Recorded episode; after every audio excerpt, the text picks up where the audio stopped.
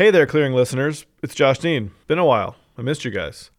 So it's been over a year now since April and Jonathan and I put out the clearing, and I wanted to thank everyone for listening and support, and to let them know if you're looking for more from April, she's working on a book. Stay tuned for that. And I have started a company. It's called Campside Media, and our first podcast, Chameleon, is out now.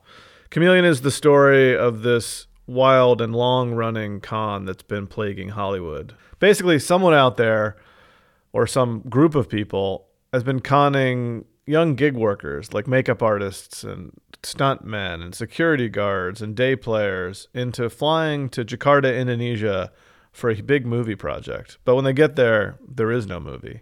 It's this really baffling and long running con that's been going on for five or six years, and we set out to get to the bottom of it to solve this crime once and for all. So just search Chameleon Hollywood Con Queen wherever you get podcasts and enjoy this little clip.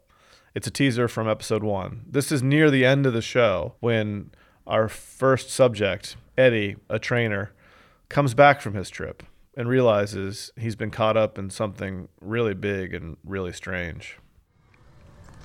So the idea was that we'd go hit this one town, like an hour outside of Jakarta, look at the hotel in that area and the location where they want to film. It didn't really seem like work, it felt like sightseeing. And every day, plans were canceled, locations changed. The original idea was to scout a few days around Jakarta, then fly to Bali. But Dee said the schedule was in flux. We were supposed to take a flight on day three, and all of a sudden it was like, "Hey, well, like we've got like we've got another flight that we're gonna go on," and it's all right, but now there's a change fee. Can you cover the change fee, and the lawyer will process the rest of it, right? And now it's like, all right, and it was only, it only like 200 bucks. And I'm like, okay, like, all right, cool. And then it changed, and then changed again, and then it was like. Eddie fronted the cash for all these changes and incidental costs, fully confident that he'd be reimbursed. Five to seven business days, they said.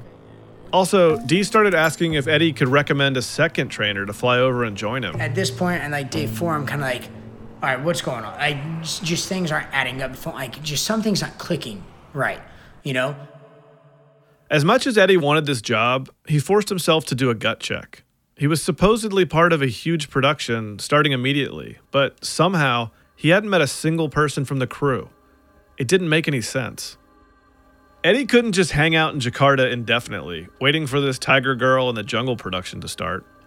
And to make matters worse, the pain in his back, which he thought he could control, was becoming unbearable. I'm like, I need to get home. My back's killing me. I've got to run a gym, right? And I can't stay another week. But Eddie's a man of his word, not the kind of guy who walks away and leaves a mess. So he called a friend in LA to come over and take his place. He even paid some of the costs for the guy. Then, feeling like he was out of options, he got on a plane to head home. When he landed in Japan again on a layover, Dee called, and she was pissed. I'm like on the phone with Dee, and she goes, Well, Eddie, I just don't have a good feeling about doing this with you or anybody you've put me in contact with. And she goes, Don't worry, I'm going to ruin your name in the movie industry. Eddie tried to stay professional. He had been a good soldier, and when he had to bail out, he'd found a backup. I was like, Listen, I've done nothing to you. I've done nothing but respect. I've been over backwards. I've come over here. I've sacrificed everything on my physical body and means to provide you the service I promised you I would do. There's no reason for you to be acting that way.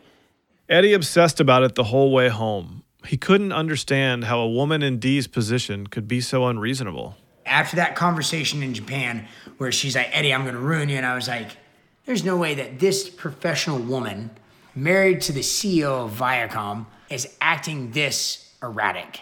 Right? You know, like you have gone off the rocker, young lady, and you are in left field and you're not even facing home plate.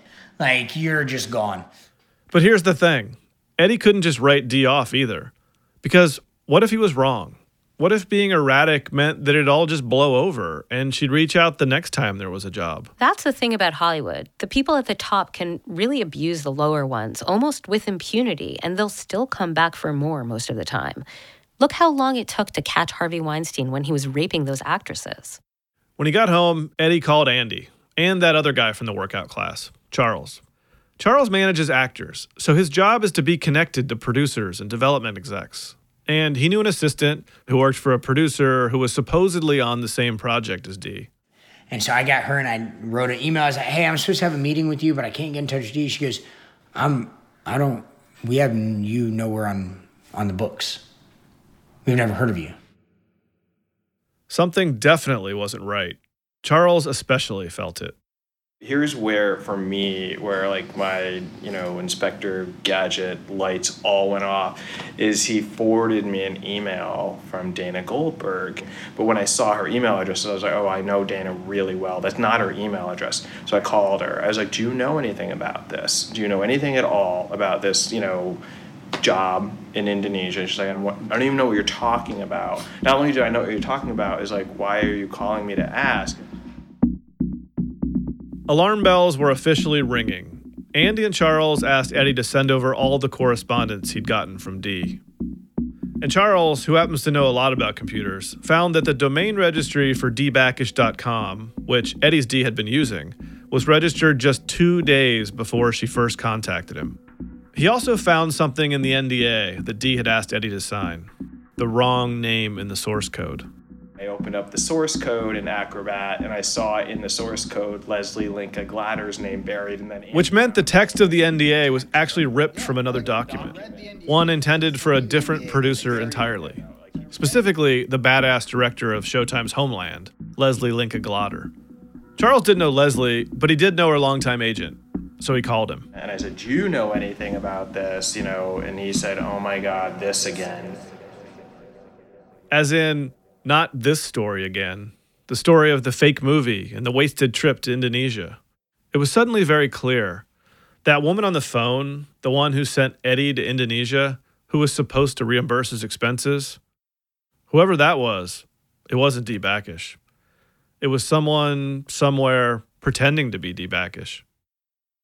So I would like a technical advisor that could sort of safeguard the assets, which is myself and and obviously the project, and double up as a combat consultant for certain actors for certain parts.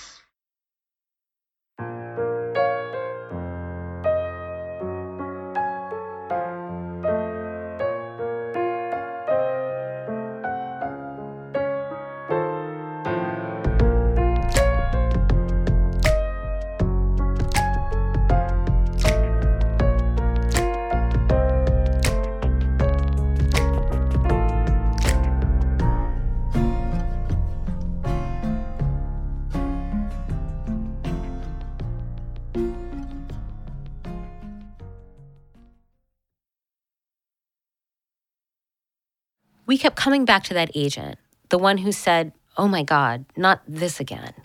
How many other people knew about this scam? How many had fallen for it? And, like, who was behind this? The more we learned, the more questions we had. On one hand, you could see this whole story as just some guy flying to Indonesia for a job that didn't work out. On the other hand, it really screwed Eddie up. Con artists trade on belief, and there's nothing bigger than your belief in yourself. In this case, Eddie's belief that he is a great trainer who should be hired for a high paying film gig. Losing that faith, it just completely shook Eddie's trust in humanity. But what was the goal? Why would anyone do this? That's what Andy kept asking himself. What Cash. did they get out of this? Like, I couldn't figure out what they got. I'm like, anytime you're being scammed, they're either taking money or something from you. In this, he's telling us about this for days, and I, every time we're talking to him, like, but, what did, what they, did get? they get from you? Like, why? I hope you enjoyed this excerpt from my new podcast, Chameleon Hollywood Con Queen. It's a crazy, twisty yarn, and I think you'll like it. If you want to hear more, please subscribe to Chameleon Hollywood Con Queen on Apple Podcasts, Spotify, or wherever you get your podcasts.